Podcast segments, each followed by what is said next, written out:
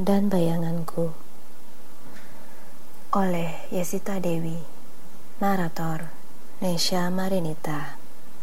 Ilustrasi musik Endah Fitriana.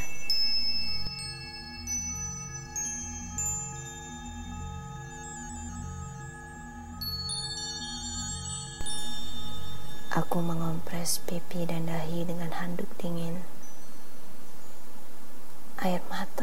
habis terkuras hari ini. Aku tak tahu apakah esok aku masih bisa menangis lengkap dengan air mata. Melihat wajahku di cermin retak yang telah coklat pinggirnya. Badanku sangat ngilu tulangku seras remuk kepalaku sangat pening warna biru di sekitar mata masih belumlah hilang. Kini ada tambahan lagi memar baru di pipi dan dahiku.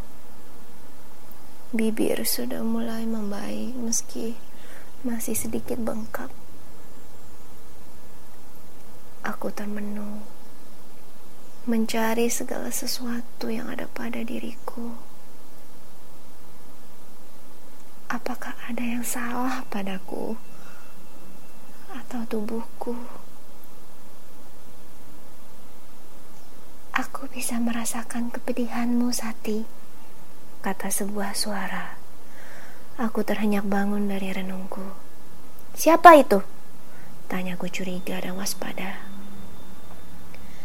Lihatlah pada cerminmu itu, suara itu meminta.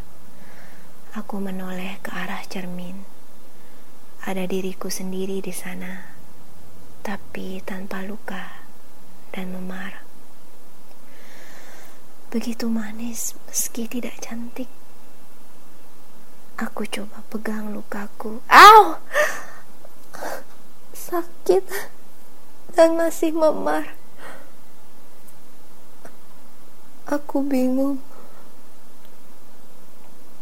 Tidak usah heran. Toh kamu sudah terbiasa melihat dirimu sendiri di cermin, kata bayangan itu. Tapi, kenapa kamu tidak luka? Tanyaku heran. Karena aku bayanganmu yang luka dan memar itu adalah ragamu. Aku juga merasakan sakit, kata bayangan itu yang mengaku sebagai bayanganku. Aku berpikir, apakah aku juga merasakan sakit pada jiwa yang selama ini selalu tertekan dan terdesak? Sati, kamu jangan bodoh, bertindaklah. Bujuk bayangan itu lagi. Apa maksudmu bertindak? Tanyaku curiga. Kita sudah lama tersiksa. Kamu merasakan sakit pada tubuhmu. Aku merasakan sakit pada jiwaku. Melawanlah, kata suara itu yang anehnya berdengung juga di kepalaku. Aku bingung, lelah, lalu tertidur.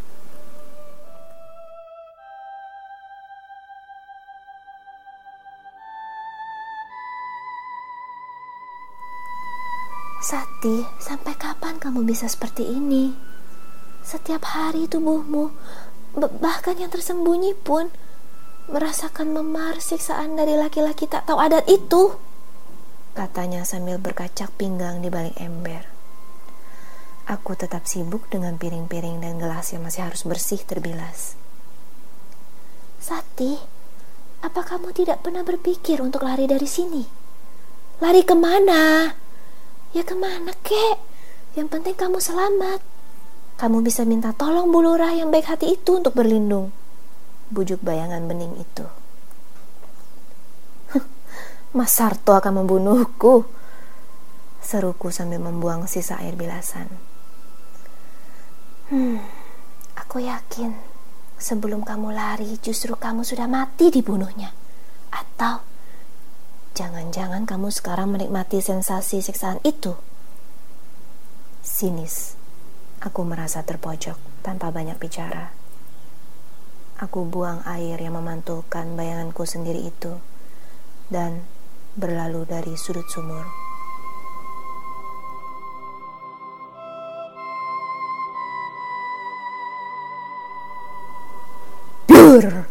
Aku tersentak bangun dan basah kuyup di atas kasur tipis berkutu. Aku tahu akan terjadi sesuatu lagi padaku dan akan ada lagi sesuatu menyakitkan tertinggal di tubuhku. Bangun perempuan malas! Itu suara suamiku. Aku bangkit perlahan dari kesakitan tubuhku. Suamiku adalah seorang pekerja kelas bawah. Dia sangat berbeda dengan yang dulu ketika belum menikah. Aku amat mencintai karena kelembutannya. Dia sangat santun dan sopan. Pernikahan kami pun berjalan dengan lancar. Membahagiakan. Sungguh. Aku memutuskan keluar dari pabrik agar rumah dan suamiku Sarto terurus. Namun, waktu berjalan sambil meninggalkan jejak kenangan yang kadang aku nikmati di alam mimpi. Sarto menjadi salah satu buruh yang terkena PHK dari 1500 pekerja. Aku tertunduk lesu. Sangat lesu. Ia semakin mudah tersinggung. Perilaku manusiawinya yang manis itu mulai berubah. Tidak ada kedamaian lagi saat ini. Aku selalu babak belur untuk memenuhi hasrat laki-lakinya. Dengan aku merintih kesakitan dan menangis meronta, dia dia semakin kesetanan, tertawa-tawa. Akhirnya aku pasrah diam dengan memar di sekujur tubuhku. Aku bertahan untuk tidak menangis, tidak meronta, agar dia cepat berhenti mengerjaiku. Aku lelah. Aku ingin mati. Meski bernyawa, aku serupa jasad tak berjiwa. Hei! Aku lapar. Malah bengong di situ. Cepat! Aroma bir murahan menyeruak di antara ludahnya yang bau.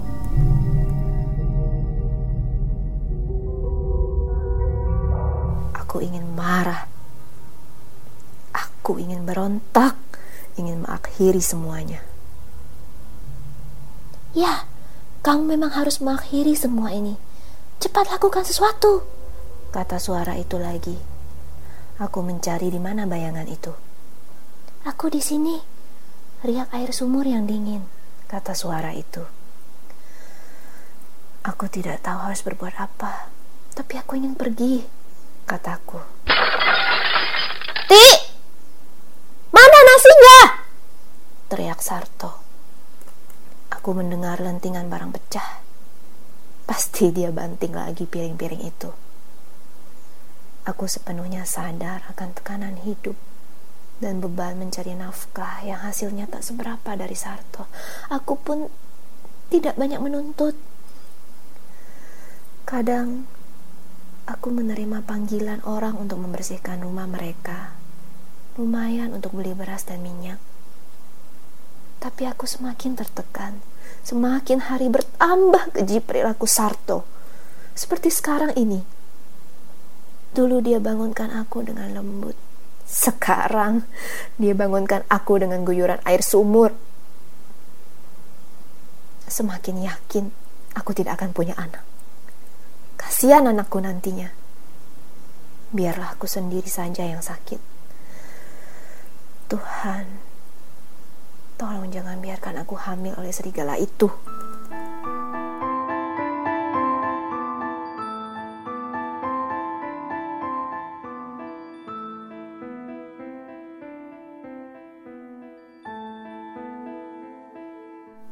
Hari ini masih seperti hari kemarin penuh lebam dan memar. Tapi syukurlah, di wajahku sudah sedikit hilang bekas itu, kecuali bibirku. Sepertinya tidak akan kembali normal. Bibirku robek kena tinjunya. Besoknya aku ditampar dengan piring gara-gara aku bilang tidak ada beras untuk dimakan. Piring itu pecah dan bibir semakin robek dan bengkak. Aku tidak boleh keluar. Sarto tidak ingin perbuatannya diketahui tetangga. Tapi aku yakin mereka mendengar teriakanku, tangisanku. mereka tidak berani menolong. Sungkan karena menganggap urusan dalam rumah tangga adalah wajar terjadi. Hari ini aku bisa senyum. Tepatnya, aku belajar tersenyum. Tapi, mengapa justru bukan senyuman yang nampak? Nak Sati, ini uang cucian kemarin. Habis tak tunggu lagi kok ndak kelihatan. Terus aku datang ke rumah, pintunya digembok. Ya sudah, mungkin sedang balik kampung. Oh iya, ada beras sedikit, jadi nanti tidak perlu beli beras, kata Bu Lurah ramah. Aku terima semuanya dengan sukacita. Tapi tiba-tiba, loh, tangannya kenapa nak? Kok biru-biru? Tanya Bu Lurah curiga. Oh, tidak apa-apa Bu Lurah. Kemarin waktu di desa kejatuhan balok, maklum pakai kayu bakar. Jawabku berbohong. Bodoh, bilang saja terus terang sama Bu Lurah. Kamu pasti akan ditolong. Cepat. Bujuk suara itu. Suara itu semakin rapat dan sering membujukku. Bayangan itu. Bayangan aku sendiri. Kamu tahu apa tentang semua ini? Tanyaku karena lelah oleh bujukannya. Jelas aku tahu.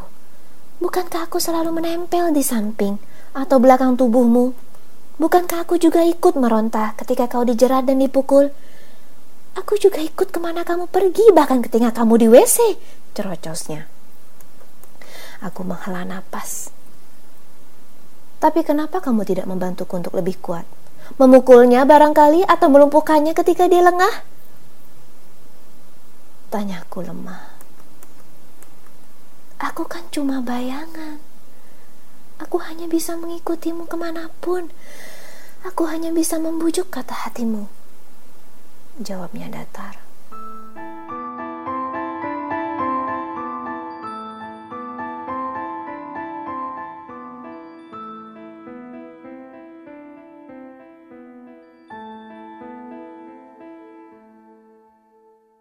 Malam sudah jauh merambat dini hari dan suamiku tak kunjung pulang.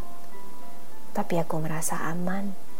Takkan ada yang menyakitiku malam ini. Dan aku memang benar-benar sudah letih. Letih hidup seperti ini. Nasib begitu senang menggodaku dengan mimpi yang tidak nyata. Aku tertidur kelelahan. Memikirkan hidup yang cukup rumit. Aku tak tahu mengapa tubuhku merasa melayang dan terbang sampai tiba-tiba gedebak. Aku terbeliak bangun, meringis kesakitan. Sarto sudah berkacak pinggang di depan hidungku. Rupanya dia yang melempar aku turun dari tempat tidur. Ah, mahalnya kedamaian saat ini. Kini segumpal rambutku sudah terjerat di antara jari-jari kasarnya. Hawa bir murah lagi-lagi membuatku mual. Mana uang dari Bulura? Hah? Mana? Teriak Sarto. Sudah habis, sudah buat beli beras dan minyak. Kataku menahan sakit. Bohong! Teriaknya. Bersamaan rasa pedih di pelipisku yang ternyata tinju kembali melayang tanpa ampun. Aku lindungi wajahku dengan kedua lenganku sambil berlari keluar kamar. Hei! Mau ke mana kamu? Sini, perempuan busuk tukang tipu. Aku tahu kamu masih punya uang itu. Kata Sarto berteriak sambil berlari mengejarku. Aku sudah tidak punya uang. Tabunganku pun tak bersisa karena ulah muda yang togel. Belum kebiasaan nongkrong di warung Minah sambil mabuk. Aku tahu, aku tahu itu. Kalau memang kamu butuh kerja, kerja. Kerja! Teriakku. Ah, baru sekali ini keberanian itu keluar. Sarto makin kesetanan. Tangannya yang kurus mengambil alu yang ada di dekat kaki kirinya. Tiba-tiba suara itu datang lagi. Sati, Sati, dia akan membunuhmu. Dia akan membunuhmu dengan alu itu. Kamu akan mati, Sati. Dia senang kalau kamu mati. Lawan, lawan. Aku berlari ke dapur. Paling tidak di situ ada pintu keluar untuk lari. Tapi aku melihat benda mengkilat tajam. Pisau dapur. Aku ambil itu untuk menahan setan si Sarto.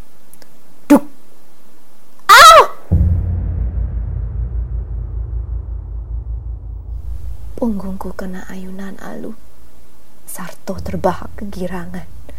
Benar-benar dia sudah kerasukan dan mabuk. Aku coba raih engsel pintu dapur, tapi tak berhasil. Kepalaku serasa dihantam godam 10 kilo. Aku terjatuh tapi bisa melihat Sarto menghampiri sambil mengangkat tinggi-tinggi alu itu menuju kepalaku.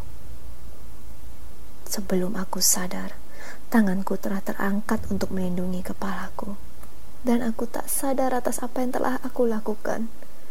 Sarto melotot berdiri takjub. Ah! Kamu lukai aku, Sati! Ih katanya sambil memegang dadanya. Mengerang, meringis. Kaos butut gambar caleg partai entah itu mulai basah darah.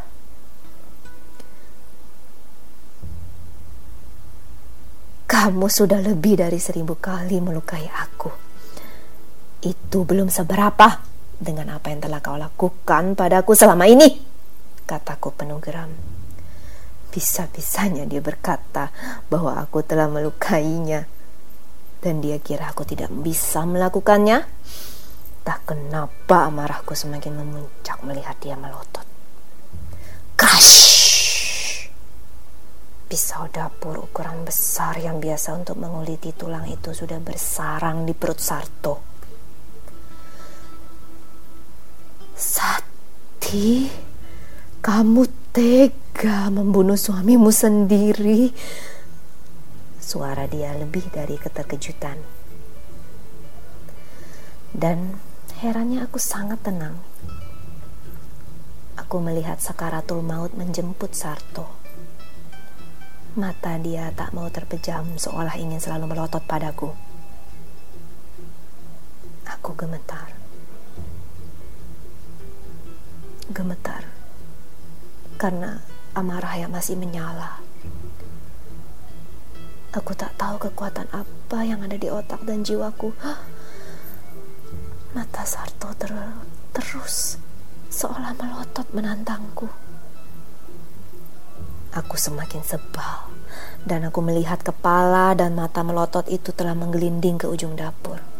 Aku juga tidak tahu butuh berapa menit dengan semua tubuh Sarto tercacah layaknya segumpal daging di pasar tayu. Aku kini seorang pembunuh. Aku letih. Aku tersenyum. Tunggu, bukan senyum, tetapi seringai. Pisau masih berlumur darah di tanganku yang tak luput dari noda merah kental itu. Aku cari bayanganku dia di kaca lemari, mataku nanar. Kesadaranku sebagai manusia biasa pulih. Aku sudah membunuh. membunuh suamiku sendiri. Aku tak tahan dengan semua ini. Sati tak akan lengkap dengan Sarto. Akhirnya aku bisa menangis ngeri. Kamu! Kamu yang selalu memujuk aku melakukan ini semua! Teriakku pada bayanganku sendiri di cermin lemari.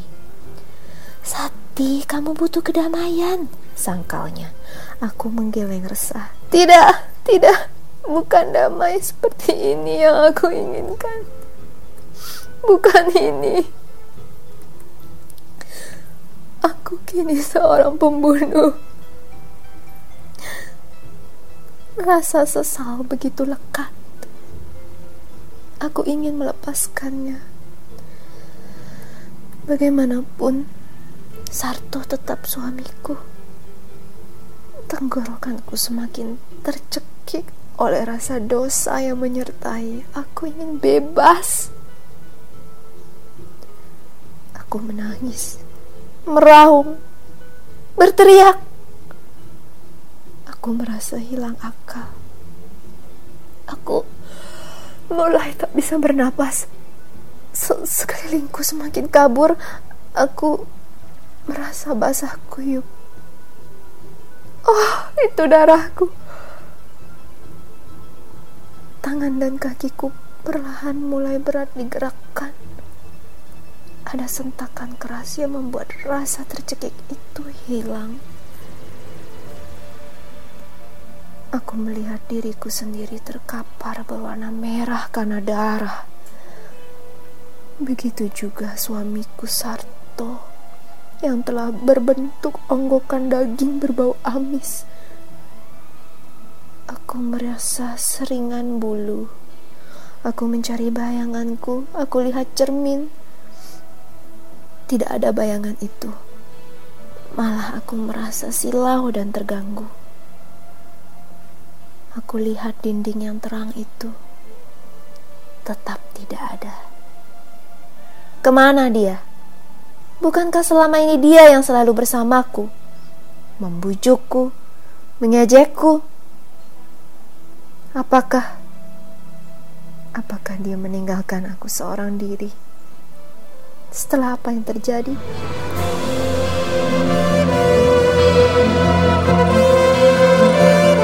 Sastra suara ini hasil kerjasama divalitera.org dan Tokopedia.